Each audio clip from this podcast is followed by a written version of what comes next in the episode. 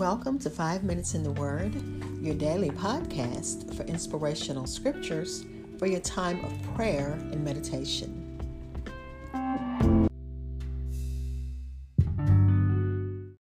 We're looking at Psalm number 105, verses 7 through 15 in the New King James Version. But let's begin with a brief prayer. And before I do that, let me wish my mother a happy heavenly birthday. I miss her, as do all of our family. Let's pray. Father, thank you for your word. Sanctify it and bless it. In the name of Jesus, amen. Psalm number 105, verse 7 through 15 reads He is the Lord our God. His judgments are in all the earth.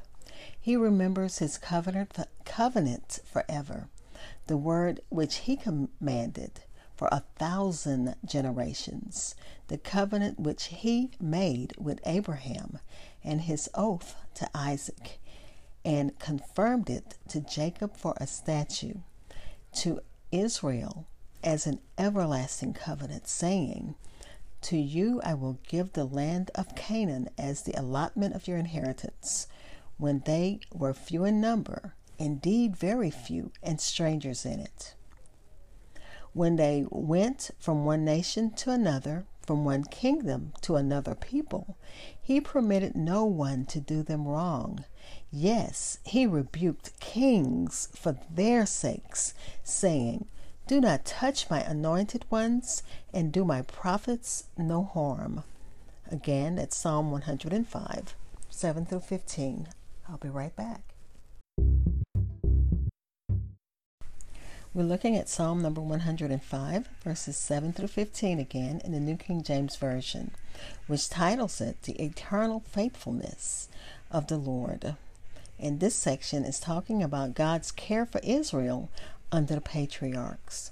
And it reminds us of Israel's sacred history by mentioning God's covenant with Abraham, Isaac, and Jacob and he even said that he made a covenant to uh, deliver them to the uh, deliver the land of Canaan to them, and he did. And then it says that they were few in number.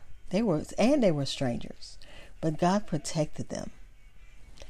He made sure that even if kings tried to harm them, that he rebuked them, rebuked the kings, that is, and told the kings, saying, Do not touch my anointed ones, and do my prophets no harm. And in this instance, the commentary says that he was talking about Abraham when he was in um, in his wandering. He uh, lied to King Abimelech, and he told King Abimelech that his wife Sarah was his sister. And Abimelech, you know, found Sarah beautiful, so he wanted him, her, for uh, one of his wives.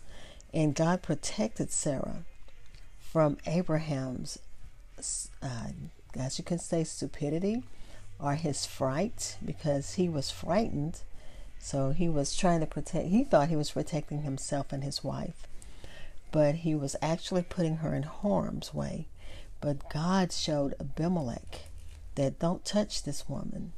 And um, spared Abraham the embarrassment. And I thank God that He does that. He does that for us.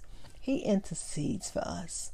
There are times when we need that divine hand of intervention to keep us from doing stupid stuff or to protect us even when we're doing stupid stuff so that the stupid the stupid things we choose to do isn't uh, as our pastor used to say uh, we find out everlasting too late that we've made that mistake and there's no going back. So I thank God for His protection, for His guiding hand, for His promises that He keeps. Be blessed.